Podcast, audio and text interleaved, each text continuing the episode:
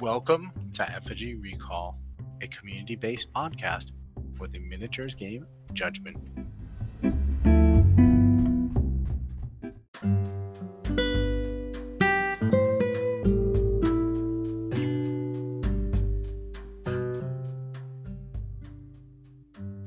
Hello, and welcome to this special episode of Effigy Recall. I'm your host Shane, and my short notice co-host today is Dave. How you doing today, Dave? Doing good. Just finished up work and uh, ready to talk about the patch. Awesome, man. Awesome, man. I'm excited to talk about the patch today as well. So, uh, on today's episode, we're going to go over patch 9.0. Uh, the notes were released today, and become the patch becomes official on January 1st, 2020. We're uh, going to go over all of the changes and rate them on some sliding scales, which may or may not be familiar to you. All right, let's start this one off with some uh, clarifications. So, the frost condition introduced issues around other debuffs from different sources when debuffs from different sources were applied. They decided to clarify the frost condition so its application was simpler. A model suffering the frost condition suffers the following effects agility capped at 3, move capped at 3, basic attacks damage reduced by 1. The agility and move modifiers from the frost condition are applied before any other agility and move modifiers. Seems good. This changes the order of operations a bit, right? Yeah, I mean, so one of the things that was kind of getting a lot of discussion in the Discord was the fact that, you know, if you apply frost before knockdown, knockdown before frost, poison, back and forth, etc., it kind of cleans a lot of that up and simplifies it. So now instead of just like, hey, I've got to remember that poison went out before frost went before whatever, um, now it's just simple, right? You cap it at the value, you do any modifiers after. Um, I think it cleans it up quite a bit. Yeah, man, I agree. You know, I, I, was getting worried about having to like, you know, starting to keep notepads on the side of the board to be like, okay, I did this, then I did that, then I did this. Now this just kind of makes it much much simpler. Yeah, I think it, it definitely cleans it up. And, you know, one of the things like you're saying there, right, the notepad, you don't want to get to a, a case where you got too much stuff to keep track of, and this just makes it easy. Right, right. So does this change who you would take with Zim? Um, I think it might a little bit. I personally haven't looked at Zim a huge amount. Um, but the way that this condition is, I think I think it definitely allows you to play around with some uh, some more conditions in a warband with Zim that you might not have looked at otherwise, just because it the way that it behaves kind of funky. Um, it probably also saves your order of activations a little bit as well, right? You don't want to like, all right, I have to go with Zim first to apply Frost, and then apply some other condition, you know, like a knockdown or something, um, so that you're not hurting yourself. Right, so you can actually make this model a little bit easier to hit first by knocking it down with a Marcus or somebody on a charge, and then Zim can come in and really crank that down so you don't see like a Piper with boots of agility still sitting there at, you know, an Agi four or five. Yeah, it yeah, it definitely makes it makes it a little bit more threatening, I think, to the higher um, Agi stuff, and then with the order of activations, it definitely definitely makes it a little bit easier to apply it and punish those dirty elves. Yeah, and I mean, we all should punish dirty elves, right? Exactly. so, on a scale of Attack of the Clones to Rogue One, how do you rate this change? Um, I would probably say this is uh, like Return of the Jedi. It's kind of middle of the pack. It feels good. And it'll kind of simplify things, uh, and it definitely will. Uh, you know, it's something I'm I'm actually excited to have seen at this point. Right, just kind of like when the original trilogy trilogy was around, you wanted to see the end. It's kind of how I'm feeling on Frost right here. This is what I expected to see, and it was good to see. Awesome. Awesome. So uh, we're going to move on to fly now. So they clarified how fly works on monsters since the original definition specifically spoke about heroes. So a monster with fly ignores intervening models and impassable terrain terrain features when moving as part of the hunter rule. The monster's final placing after the hunter rule move must not overlap with any other model space. It seems like a very obvious change to me. Yeah, so this was one that the way Fly was printed didn't actually work on uh, the Dorg. Um, right. Because he never technically charged. Right. So here it's just saying, hey, you know, we've got this rule. Let's clean it up. It wasn't quite, you know, future proofed enough when they put it on the monster. Um, and this is kind of like we've essentially been treating it that way when we've played with the Dorg um, in my local meta because that's the intent I think this is just the wording that essentially sets that right, so when, so that you know it behaves that way. Right, and I mean, I know for me personally, anytime I've ever played with a Dorgacon, he's been on the other side of the board from wherever my models are, so I never really had to worry about it. that is usually that is usually the very safe spot to be when a Dorg is on the table. right, right. Yeah. Uh, so on a scale of uh, Battlefield Earth to Face Off, where do you think this one falls, Dave? Oh, let's see. I think I might go with. Uh, I think was it the original Punisher movie? John Travolta was the villain. Yeah, and I think this yeah. is on the. Uh, I mean, that's one of my favorite like early comic book movies. Uh, this is an enjoyable change. Uh, it's just one of those things. But you know, clean, cleaning up the rules as the game grows is going to become a bigger deal, right? Um, oh, this absolutely. is one of those things that will uh, that definitely does that. Um, and it it cleans it up if they want to make another flying monster in the future. Um, so yeah, I think, or you know, another flying summon, I think as well. Uh, right, and this that they have it. Right, and it keeps them away from putting too many more words on Dorgacon's card, right? Correct. Yeah, I mean that's the one thing too is you don't want to have cards that have just massive pa- paragraphs of text, especially when it's something that's kind of duplicated across cards, right? You want it to be short and concise, so you've got room for the important stuff. Right, right. So let's move on to small. With the introduction of Bale and Sarna, we decided to include small in the core rules, as previously it was something unique to Victor. A model with the small ability has a 40 millimeter diameter base and a height of one inch. Pretty straightforward, right? Yeah, I mean this is something that as they're introducing goblins, because I'm assuming we'll see more unmounted goblins like Bale and Sarna, something to get cleaned up. Um, again, it's it's taking some of that extra text and you know centralizing it and making it you know uh, repeatable and reusable. Right, right. And I, you know, the more I think about these models, the more I love the interactions we're going to see between Victor and Bale and Sarna versus, you know, opposing Victor, Bale, and Sarna's on, you know, like the Cobblestone Fives map where there's just all of these walls that are also height one and nobody's going to be able to see each other. Nobody's going to be able to charge each other or anything. It's going to be kind of funny. Yeah, actually, Scorched Earth, I think, might be the one with the double wall in the, you're talking about in the middle. Oh, Um, that yeah, that would be true. That would be yeah. true. yeah, there is one on Cobblestone, but it's kind of offset. Um, Right. like a more one player side. But it is actually kind of interesting, right? I mean, if you come from other games, normally walls are an hindrance, but they don't completely stop you from doing something. So that's actually as more small models come out, we'll be actually interested to see how that kind of ends up uh, occurring because I believe that also means knockdown models I think are also of height one that are uh, just regular sized. So that means you know a Victor or a Bale or whatever actually can't see or target a knocked down model over a wall. I'm not hundred percent on that, but I'm pretty sure um, a knockdown model is height one. So you get into some weird interactions with that. So Seems cool. I'm excited for some more small models to be running around. Um, so on a scale of Monopoly to Gloomhaven, where would you put this one? I'll put this one as Settlers of Catan. Some people are really going to be okay with it, mostly if you're not playing a whole lot of small models. Uh, but if you are, it's one of those things that uh, the height one and wall interaction, I think, is going to, you know, get people frustrated. Uh, just like Settlers of Catan happens to do with people that play more serious board games. All right. So uh, Soulless, the introduction of more undead heroes means it's time to put Soulless in the core rules. We also clarified what happens when one Soulless model kills another. Um. So there's a lot of text here that was the generic part of the Soulless before, and Yep. then um, uh, if a model with the Soulless ability kills another Soulless model, the effigy of the model with the soulless ability gains the banked soul. So if I'm right here, the banked soul used to go to the closest model.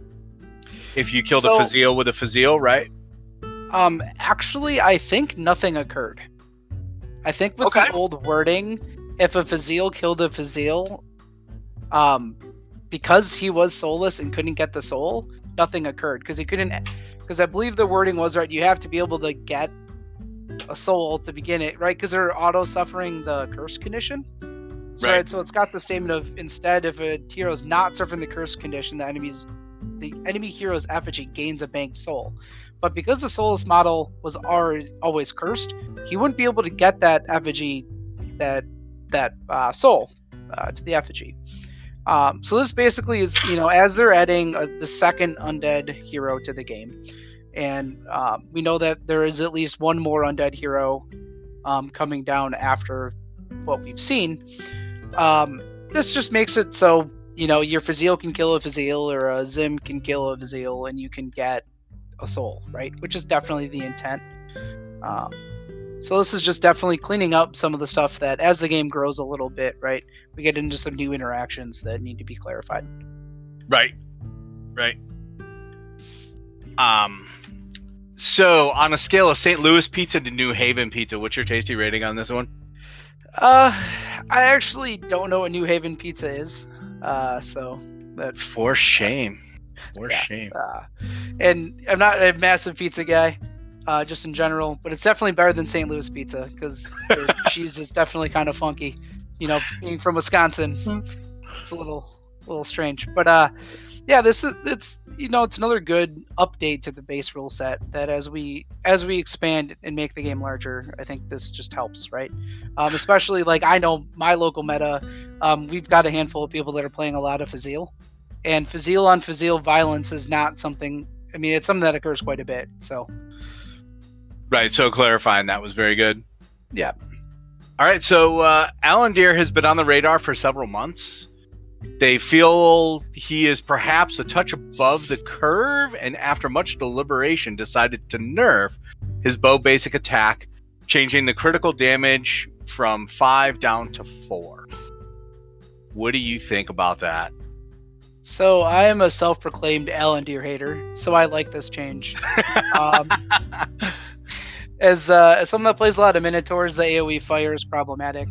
Um, but just uh, taking a step back from that, outside of that, I think when we look at some of the range characters and how they interact with the game and the power level that they can tend to have, um, I think it's important to make sure that like we find that kind of sweet spot and balance.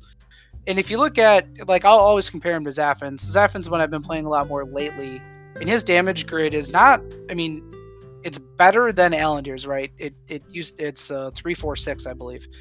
Um, so it's essentially you know was plus one to Alandir's grid. However, it was only one. It's only one action for Alandir to shoot versus two. So it's much right. easier to get off. You know the two shots that Zaffin can if he's you know unengaged or you bring tools to unengage him.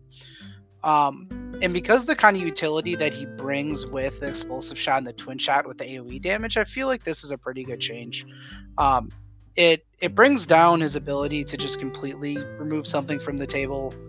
Um, you know, from nine inches, again, only one inch shorter than than Zaffin, uh, but obviously with a lot more mobility. So uh, it, feels pretty good to me. I know that um, Alandir, I think, is like by far the most banned character. We'll see if this is enough to change that. I actually think it's more the explosive shot. Um, could be the the key, right? Because if you're playing, you know, defenders that want to be within two inches of something, you know, trying to defend a model and now getting, you know, hit with explosive shot and put on fire, um, I think is more the problem versus just his base damage grid. But I think this helps bring him in line, I think, with other ranged and magic characters so that Zaffin has that feel of the big artillery piece where you know where uh, Alandir is kind of more in line with the other range characters, I guess. At least that's my initial thoughts. Um, he, he's picking up a bit in my local meta, but he is definitely something that at least I know I I ban quite a bit. Yeah, I mean I tend to ban him only because I play clumped up. That's just my personal play style. Um, I actually bought him at Warfare Weekend to try him out so that I could get him onto the table a little bit more. And I don't think this dissuades me from picking him. I think this, to me, more brings him in line with Astariel. So now I need to make the choice on a ranged aggressor whether I want her flavor or his flavor, where she, to me, has a tendency to be more single target, where he's a little bit more AoE. But now because they're base damage is the same grid, now I'm making the choice between those two instead of, you know, him being almost superior in almost every way to me. Yeah, I think it definitely it makes it a bit more interesting of a choice. I mean, I've seen a lot of warbands where people try to use both, right? They use the explosive shot to attempt to uh, enable uh, Astariel's Conflagrate, I think the ability is off the top of my head. Um, but I think it definitely makes the, the choices at the range aggressor spot a little more interesting. Um, I think if people were taking Alandir, they were probably still going to take Alandir with this change. I don't know if it changes people's minds about that because I think you're bringing him for some of that AOE ability he can do. Um, and then as a you know as an RNG aggressor versus a magic aggressor, if you're trying to not have uh, fighting over items, um, and his level three is still really strong, right? If you can get him to that level three, being able to ignore true damage can be even you know only critting for four.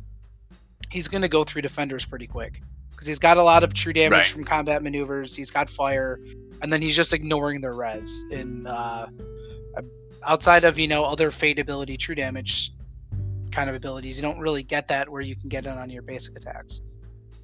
Right, right. So uh, on a scale of Donatello to April O'Neil, where's this one going? Uh, this one I would have to put actually like Splinter, so I'm gonna say it's Splinter level of good, because anything that uh, nerfs elves helps, and especially I mean anything for a character you know that is banned as much as he is, right? To whatever whatever changes they feel necessary to get that more in line with other heroes, right? You don't want a hero, whether it's perception or power or whatever, to be banned a dramatically higher amount than anything else. And I Right. think this is starting to bring him back in, you know, in line. Now, the question is, was he really too powerful or too good before? That's kind of hard to say, right? Because a lot of times people see him, they were just banning him versus facing him.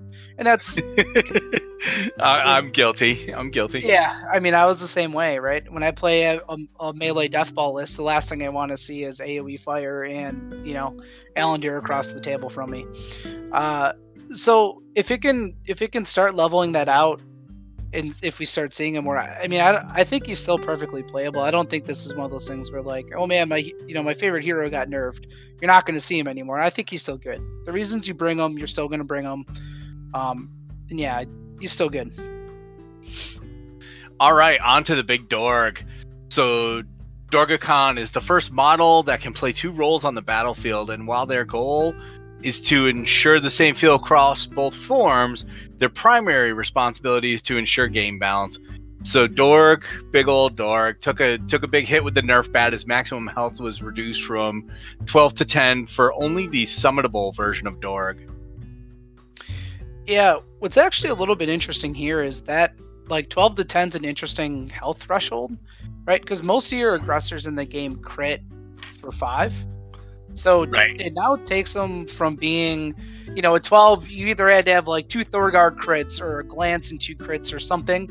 So it actually takes it within an easier range of just an aggressor killing them with a charge and a follow up attack. I mean, he's still Agi four, so I mean, he's a little bit higher. I mean, he's or I guess not a little bit higher, a little bit higher to me as someone that plays a lot of minotaurs and dwarves.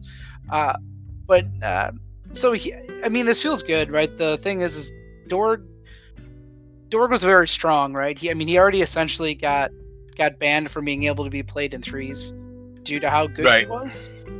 Um, and in fives, I, I have limited experience with Victor. He's actually a model I just built. I'm planning on, on getting some games with him soon. Um, and I think this change is fine. I think that really the strongest part about the Dorg is actually the Soul Hunter ability. Um, so making the Dorg a little bit harder to keep alive seems pretty pretty reasonable, right? You have to be a little more tactical with him versus just kind of launching him across, because you know that it's now he can much more easily die to a single activation of an opposing model, versus before with twelve he was just kind of on that edge where it'll take a little bit more than that. Yeah, so do you think uh, this makes a little bit harder of a decision for Victor? Because I don't know about your experience. My experience has been once he was once he became legal, people stopped summoning Algorath, and we just saw Dorg or nothing. Yeah, so I haven't seen Victor a whole lot on the table. He's actually one because of the Dorg I was kind of banning. Um depending especially depending on the map where it's easy to generate fate. um, you can you can really put a lot of pressure on, and it, he can range out and get on something that uh, that is you know your squishy soul gazer or something with souls on it, and then he hits incredibly hard. Um, also, due to the nature of fives of how spread out you can get, if they've got something that's kind of off on its own on a flank, right, your door can kind of go after it a bit more safe because it's less likely there's going to be more, you know, follow up damage or protection for that piece. Um, so he's been something I've actually like him and Alandir, and I have been two band targets I see when I tend to have seen them. Um, he's still he's still good. I'll, I'll have to see how it goes, especially because I'm going to be trying to get Victor on the table a bit more. Um, and the the one time I played Victor, I totally screwed up my Dorg anyways, and kind of launched him across the table. And he was instantly like followed up and get killed. I'm like, oh, I charged something with a soul on him. Like, oh, I'm gonna do all this damage, and then I think I rolled the solid on the charge, and then the Dorg was just kind of sitting there, and you know he just removed it pretty easily. Um, because yeah, it's definitely it's something that's kind of interesting, especially because you give uh, what is it, fate in a level, so that now that right, you have to be a, a lot more careful too, right? Just making that thing being it being a bit squishier now in general, right? You can actually give your opponent a lot more. So you have to be a little bit more cagey with it and probably a bit more defensive. So in that perspective, I think Elgarath probably still has a place, especially if you're playing against a, a warband that's got uh, minimal like minimal aggressors, so that you can lock down or taunt and try and keep some of that uh, problematic. Because I don't think you get nearly as much when you kill Elgarath. And he's only he might be the same hit points now. Now that I think about it, uh, or he might be eight. I don't know. Let's uh let's take a look. So Algarath is eight hit points.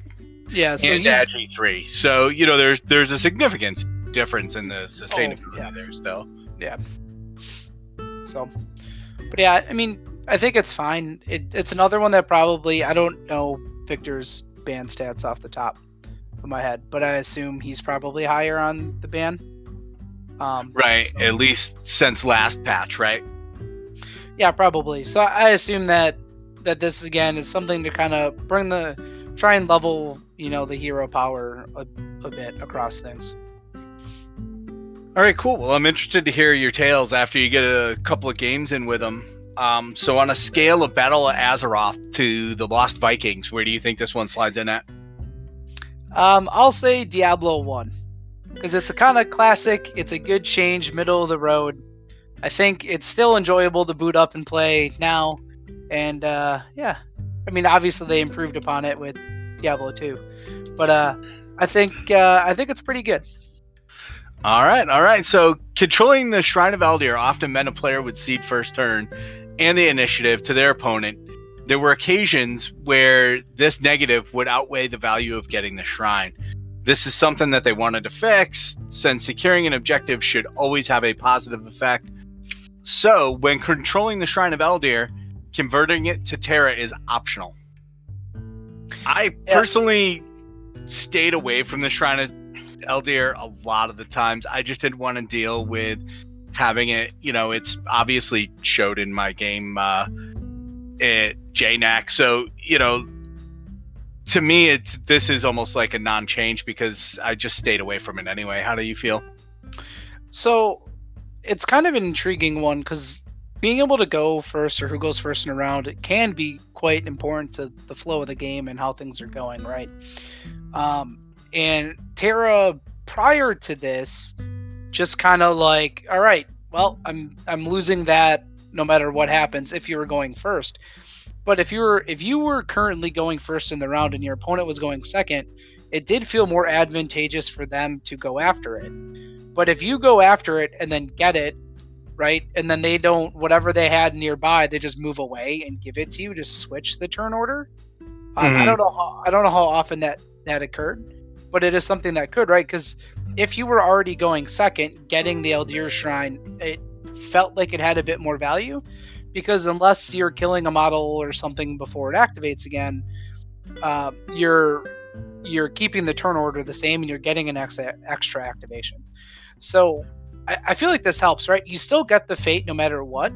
So at the very least, there is some value in getting the fate, even if you don't want um, Terra to appear. Um, thematically, this is actually, I think, the coolest character shrine. Um, I think it's a sweet idea of the shrine becoming a model you get to control. There's this big, you know, earth elemental that hits like a Mack truck. I, I really enjoy that, like that theme and that flavor to it. Um, but it did feel detrimental at times, and I think, like what you said, right, where you just avoided it. I, I think p- other people were doing the same, and now this makes it less that way, so that like if it if you know it won't tur- change turn order, you're already going second or whatever, you can decide at that point that you want it. Um, and you still get the you still get one fate, which feels not fantastic for a shrine. However, you're getting that optional, you know, summoning of Terra basically. Um, and it's just it's more controlled from the player's perspective if you want to do it or not. Because I'm pretty sure every other character shrine, whatever it does is optional. I don't think it's required. I would have to double check the wording on some of the other shrines though. I don't believe I remember any being optional off the top of my head, but I'm not 100% positive either. Yeah, and I mean, I guess even if they aren't, right, you could heal a full health hero if you didn't want to heal one, or place the model exactly where it is for the air shrine. Right. Uh, so I guess Right. it, I guess from that, like it, it might not be worded optional, but it like kind of is. And same with the, you know, the fire shrine. You don't have to buy items, right? It's an optional item buy Right. you get. So in a range of Goofy to Launchpad McQuack, where's this one flying in at? Oh man, I really don't know Ducktales that well. Um, I'll say Launchpad McQuack because you have him on the high end of the spectrum, and I think this is a really, this is a really good change for the shrine. Um, I think it's starting to bring it closer in line with the other character shrines, and just getting the flexibility. I think is a big deal. All right, cool, cool. So uh, the order of timing between applying damage from an auto attack and executing combat maneuvers meant that damage from Fazil's decapitation was reduced twice by the target's res. I don't actually think I know anybody who played it like that. But okay, I, I believe that the rules were like that. So uh, they changed the rule to be the bonus damage from decapitation has been changed to true damage. Correct. Um, so we've actually been getting a lot of Fazil in my local meta, um, and I actually played him in the event uh, we held last weekend. Um, and well, it we had started playing it the way that it was actually ruled to work. Um, it just didn't it didn't feel good playing it that way, and it it's clearly it didn't feel like that was the intent, right? Um, Right, right. uh, You know, so if he's coming in there after res and doing, you know, four damage, and then you're reducing that by their target's res of two again, the decapitation feels super weak. Yeah, I mean, I mean, the best examples on the stone form, uh, Doan Rocker, right? He actually crits for six down to three, and then would do another three damage, which is reduced by three. To zero. So he crit decaps for a grand total of three damage. And while he should be weaker against res, it's weird that it was double counting. So I think either it was just kind of a, a little bit of a slip up in the wording that they had, right? Um, but that was not the intent. So this is a good cleanup thing. It makes him a little bit better into res, which is always good, right? We need to. You have to have tools that can threaten defenders, um, or they can just run rampant on the table. Um, and I still don't think he's fantastic into res, right? Uh, the double J is not super likely, um, unless no, it it's highly in- unlikely. Right. yeah, unless y it happens in your first three straight charges in a game against your opponent, and then you feel a little bit sad because that definitely occurred uh, when I played against someone on Saturday. Um, yeah, definitely his first three charges all crit decapped. I'm like, oof, this is uh, like kind of rough. But yeah, it's uh, it's a good change. I think it. It, I don't think. Obviously, this is another one that, like, I don't think it changes the power level of Fazil much. I just think it makes him a little bit better and a bit wider of applications. Yeah, and I think it just brings it to where everybody was actually already playing this unless they had read the ruling on the Discord anyway. Yeah, unless you were definitely like plugged into that, I think that's how people assumed it worked. But that's also just, you know, again, kind of the wording of res and the wording of, of decap. Right. So from ring around to Rosie to wheels on the bus, what pitch are we hearing? I think Wheels on the Bus. I think this is a tried and true classic, and it's something that it it just makes sense, right? We cleaned it up, you know, and I think Fazil hasn't been around for a huge amount of time. I think he model releases Warfare Weekend, but the right. 1.0 had been out for a while. But I think this is just it gets decap going, and uh, I mean it's something that it, it should feel good when it occurs, and then when you're like double hit by res, it's just like it feels very disappointing to get the combat maneuver off. Nice. So the wipers are going whoosh whoosh whoosh. Yep. So, while not exactly the same as Fazil, Gendriss's Lightning Leap was another ability that could potentially have its damage reduced twice if multiple enemy models had res. This change provides a decent buff to her level 3 ability.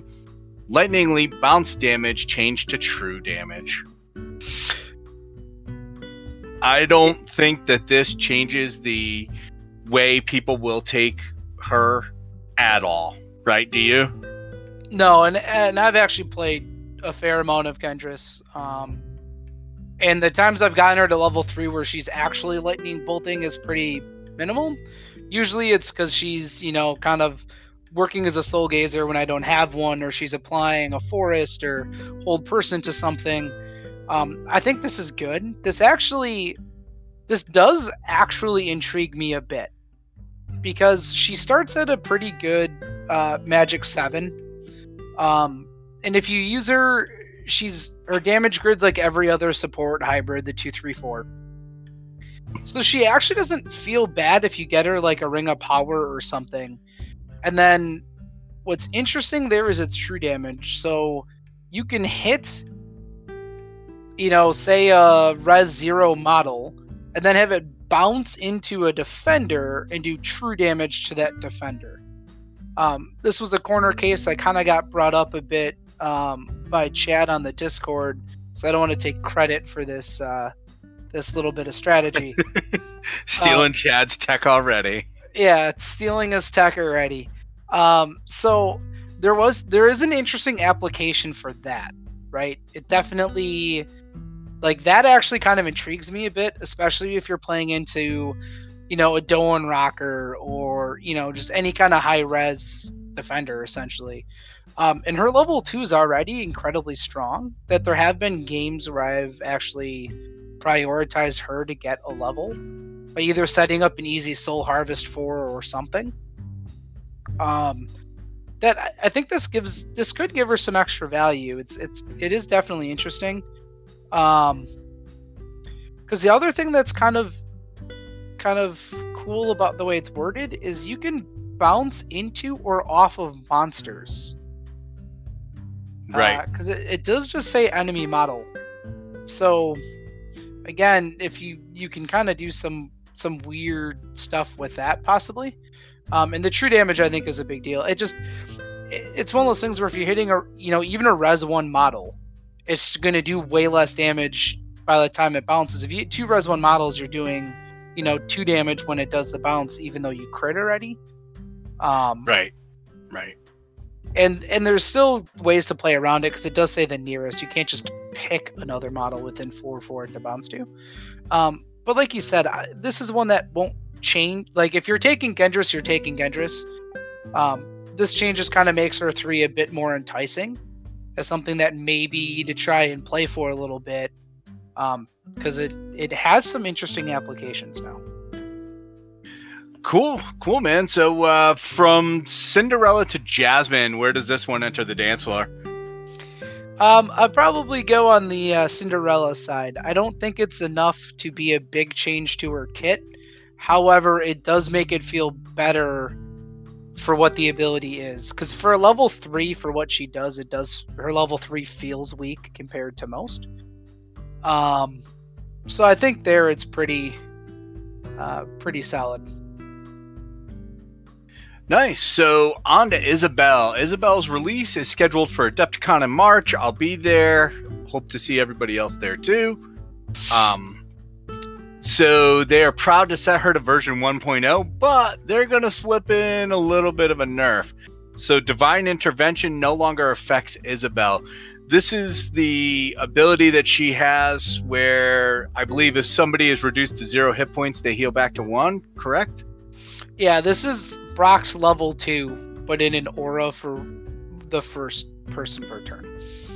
So I think this makes uh, it a little bit more interesting of which tree you're going to take with her. Every time I've played against her, people have just gone straight for divine intervention. They've tried to set something up and got her to level two so they could get divine intervention in there and try to get all the healing shenanigans going.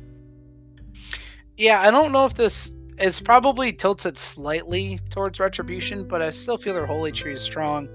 Um, this does give you some counterplay though, right? So if they're really trying to abuse that ability, right, you can try and remove Isabel, which honestly isn't the greatest idea. Well, not always the greatest idea.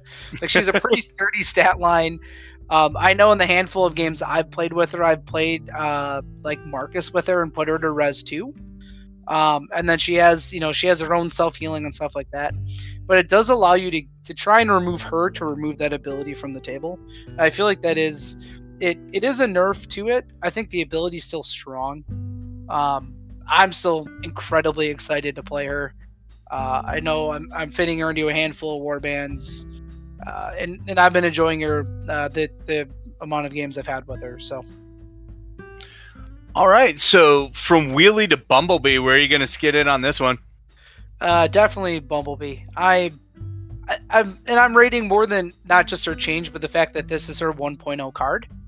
Um, right. So I thought there were more changes coming to her, especially I've heard some rumblings about changes to the level three, um, because it is very like her level three is incredibly strong.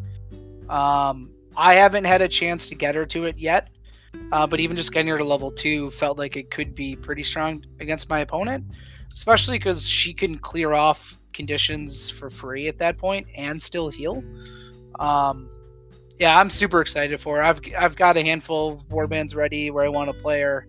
Um, I like the model. I like the the paladin. The I'm I'm in on her uh, quite a bit. So yeah, I'm definitely in on her as well. Uh, so Sir Marcus the Winter night after all, Sir Marcus is immune to the frost condition.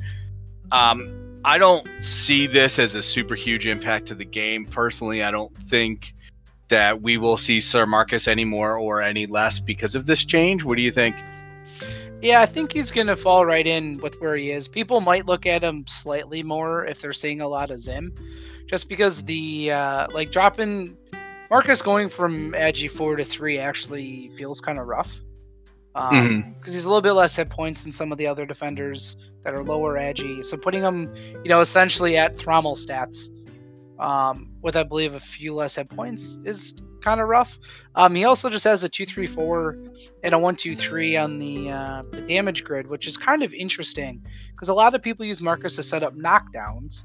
So if you frost Marcus, you actually have to get more than a glance to do it because your right. damage would be zero.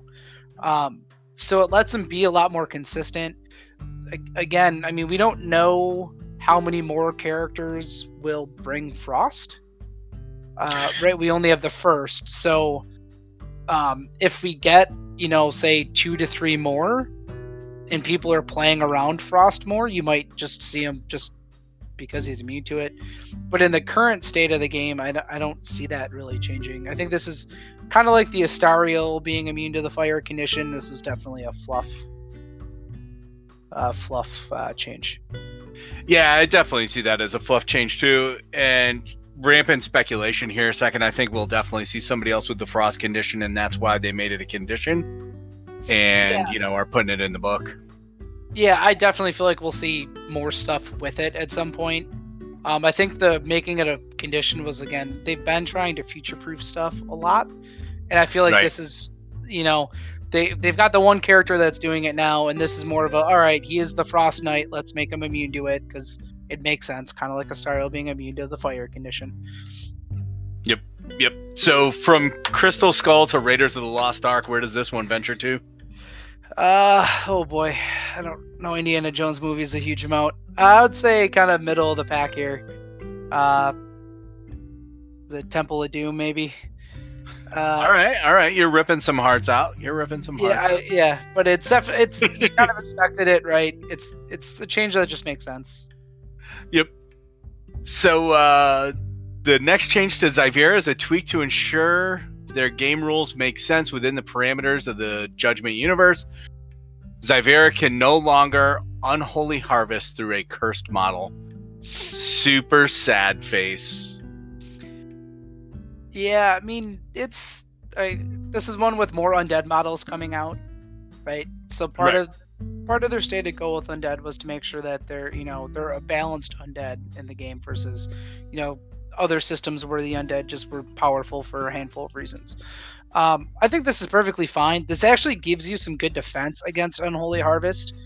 Um, if you're playing with some curse, you can kind of minimize that. I know there's been a lot of talk about Zyvera lately.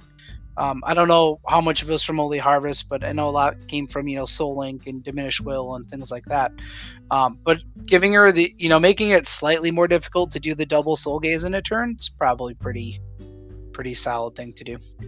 Yeah, I mean, I don't know. There are apparently people who don't take Svetlana. I don't really understand that at all. But uh, some people believe that Zyvera is better, so maybe this will get him back onto the train that Svetlana is the best soul gazer of all time and there is no other choice. Yeah, I don't know if I agree with that statement a lot. um, as much as I do like that little druid, uh, druid dwarf. Um, I mean, as someone I've, I've played, you know, the the herd list, uh, which was a list that you know it's essentially all the minotaurs. But I actually was running it with Saiyin over Zyvera mostly because I wanted the anti-fire and the additional AOE heal. Um, right. And Zyvera is actually one I've been meaning to get back around just to you know try the five minotaurs. Um, I, but I think this is good, right? The one thing that that at times can feel backbreaking is soul harvesting in this game, right? If your opponent has a really really strong soul game, and you know you can't dive in on them, can't do much against it. Having some amount of counterplay feels good, and being able to apply curse to prevent you know that unholy harvest that they're trying to do, I, I think is good.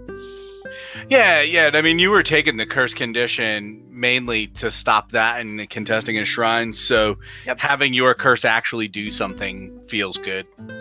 Yeah, and, and you know, curse is one that uh, it's just it's a strong condition. I don't think people play around a huge amount currently, but um, you know, it, it's the kind of characters that she's going to be, you know, cutting for Unholy Harvest are going to be your defenders and stuff that are up you know, up in your soul pits and can feel safe being there.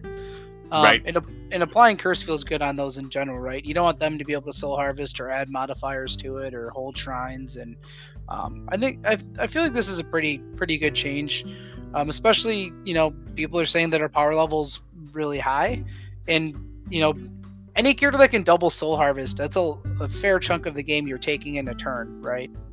Um, so making it a little bit harder and giving you some defense, so yeah, it feels good. All right, so on a scale of vanilla to rocky road, where's the cream? Feeling uh, chocolate right here. It's pretty good. Nobody hates chocolate. In this, I don't think anyone will disagree with this change. All right, all right. So a couple of quality life clarifications and changes before we go. Bale and Sarna are now 1.0. Um, feels good. They seem all right to me. I don't know. Yeah, there's some tales of some pretty crazy stuff that they can do.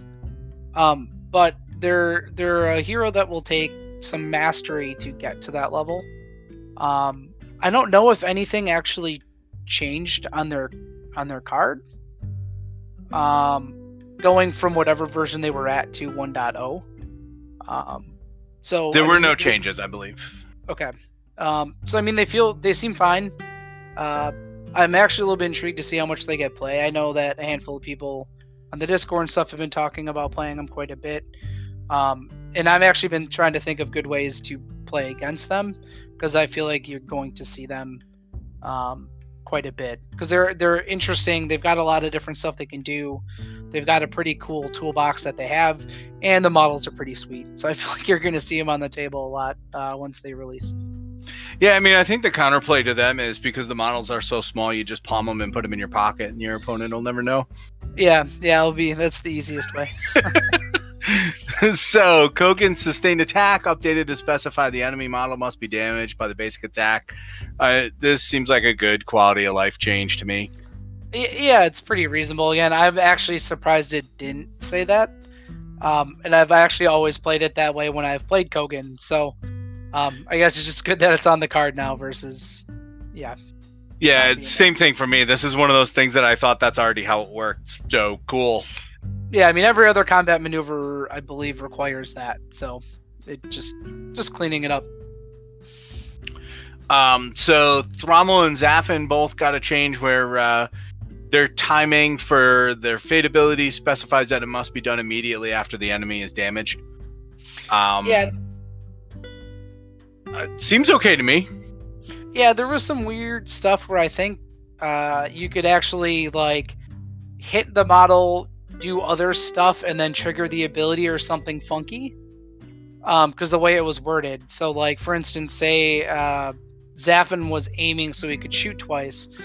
I think though, like if you shot the first time did damage, shot the second time didn't do damage. I think you could then like still big game hunter the way it was worded. Um, so this makes it so it has to be directly after the attack, right? So you'll resolve the attack, you'll do the damage, you'll do your combat maneuvers, and then you'll have to like that's your then your window to then trigger it. Um, I I believe that was the only timing thing there. I could be mistaken. Right. That's the only thing I can think of. No, I think you're right. I think you're right. So overall, I think the changes are pretty on point. How do you feel about the patch in total, man? Yeah, I mean, I'm I feel uh, pretty good about most of these changes. I, I think the uh, the toning down Victor and Alandir is something that, um, at least from community perception, is that they were overpowered, and this might bring them more in line, um, which is good. Uh, a lot of the clarifications I think are pretty good. I'm excited that Isabel Isabel's cards 1.0, um, which probably means my next event will probably allow her um because i tend to if it's a one well the thing is that is in events i've run in the past like we were like i did allow Fazil when he was a 1.0 before the model was out um, and our next event will fall before adepticon and people will be wanting to probably gotcha. this for it. Um and I, I was very hesitant until it's considered a 1.0 release to do some of that. Um so this is good for that. Both of those are now 1.0 right? This is what we should expect to see. Um, so that's good. Uh, the Zyvera change is minor, but I, th- I think it was okay. Um, and then it's it's good every time every time we get some of these clarifications, you know, on Kogan, Thrommel, Zaffin, and that we're cleaning the stuff up so that um, as new players come in, right, there's less of those repeated questions on Discord or on the forums or etc. So um, right, I, I one of the things one of the things that drew me to judgment was how tight the rule set is and how these guys are, you know, Jeff and uh, Guns are really, you know, forthcoming and really want to put these clarifications out there. So it was cool to see this. I think uh, my favorite change was probably the Alandir change, and I, even with the nerf, I'm still looking to get him onto the table. You know, I was gluing him a little bit last night. I got some more glue to put on him today. Yeah, he's uh he's still sitting in the box on my desk, so I don't have him uh I don't have them together yet. But my my Victor's almost done. I've just got the little uh the little tiny bits on Elgarath, which are going to be uh going to be a treat, I'm sure. Uh, yeah, they're not too bad. They they all fit in place pretty good. So, what was the one thing that you were surprised wasn't on this patch note? So, the one thing I probably was a bit surprised on was actually Sharn. Um, the one thing I know we've there's been a lot of discussion about is a bit of her her uh, the hammer smash. Um, and actually, a thing I didn't even realize until it got pointed out at the event is it's not. It doesn't even say completely within. It just says within. Uh, so you right. can move a model a huge amount of distance with it. It's also a place, which is inherently much stronger than a push. Um, and then it does as much damage as her crit does. So it doesn't feel like you lose anything by doing it, right? Like if you're going in for to do damage with her, like why not just smack them away, you know, six plus inches away essentially, right?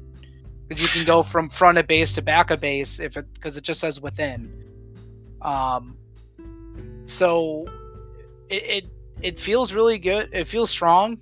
I, I don't know if it needs to be tweaked, but that's like the one thing I kind of expected uh, to come in. So I think it actually says six inches directly away. So I would believe it would be completely within because you would just be moving it six inches. There's no up to it. It just moves six inches, just yeah. like it was walking. Um, yeah. So the thing there though is anytime we've like place effects occur when it's done that, it's always said completely within. So that's the like there's there is some again that's pro- again it, that might be the intent, but without it saying completely within, um, it it it's a little bit ambiguous. So Yeah. like that's probably the one thing I, I don't know if I don't know if there's other changes I would have expected to see. Um, I guess maybe an updated um, Zim card because I think he's still dot something. Yeah, I think he'll be. I think he'll be on the table for a little bit longer. Um, Sharn was one of the first things that I mentioned to somebody when I was talking to him today when they asked me about the patch. And the other thing I'm surprised after going to the JNAC and seeing, you know, how many people had Kvarto either, you know, on the table during their games or on the tray ready to go for their friendly games and watching around all the friendly games that I saw on, you know, Thursday night and Friday night and stuff. I'm surprised Kvarto didn't get touched a little bit. What uh what do you think would need to get touched on Kvarto? I Uh, don't know, man. You know, he's just well, got guys- this soup of abilities that, you know, brings everything together. Um maybe some restriction on the attacks that he can do with other people. Maybe, you know, his uh, movement shenanigans are a little bit too much when you compare him to some of the other movement heroes. Um, I don't know.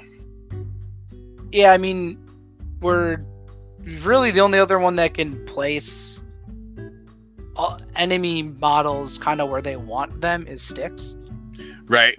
who is a, a, a bit squishier. Um, but they're also a bit more mobile and a bit better soul harvest. So it's kind of a weird um, thing there. I mean, like I've been using Kvarto a bit because I've been playing Zaffin, and it just makes sense, right? Like Right. getting right. an extra shot with the big crossbows can be a big deal. Um, but even just the telekinesis can be strong, especially uh, like we get a lot of Kvarto played by us. Like it's in a huge amount of warbands here. Um, and part of it, I think, is you know, it if you're not clearing monsters or doing stuff like that, it can force you to deal with the map in interesting ways. Um, I know, like in my one of my last games I had, where I was pretty much kind of using Kvarto to hold the shrine, and then I would just there was a monster pit kind of close by, and I would just telekinesis my opponent's Thorgar just into the gloom every time. Just like, right, I'm gonna put you back here and be annoying with it. So you have to keep like taking parting blows and taking hits from the place and stuff like that. Um, it's also been pretty backbreaking on stuff like Swamp Map. Uh, if you can put a second Vajasha into your opponent's stuff and then trigger a soul, it's a lot of damage that it can do. Right, right. So you know, I'm not sure what I would do with Kvarto. I just see him in a lot of warbands. I see him mentioned a lot. Um, I recently picked him up. I haven't played with him yet, so you know, I'm not sure exactly where on the power level he sits in my mind. But uh, I'm just surprised with the number of people I see mentioning him and talking to, about him that we didn't see a blip on the radar for him. Yeah, I mean he's definitely he can fit in almost any warband, right? Like what aggressor doesn't want an extra attack, right? Or Right. who doesn't want Yeah, or who doesn't want to like, all right, hey, this really nasty monster, eh, I'm gonna throw into my opponent's stuff so I don't have to deal with it. Right? It's like there, Right. there's some strength there in what he can do. Um, and I think you see him a bit too if people are building warbands based around conditions because he can has two different conditions he can apply. Right. So that might be part of it too. I think he just he's one of those models that almost any warband can have him. and it Right. doesn't feel bad in it. So He's the best support model for being a not support model in the game. yeah, yeah, he's, he's up there. All right, Dave. Well, thanks for joining me on this special bonus episode. It was great to have you here, man. Yeah, thanks for having me, and uh, hopefully we can do it again sometime. Yeah, definitely, definitely. So uh, until next time, let's recall out of here.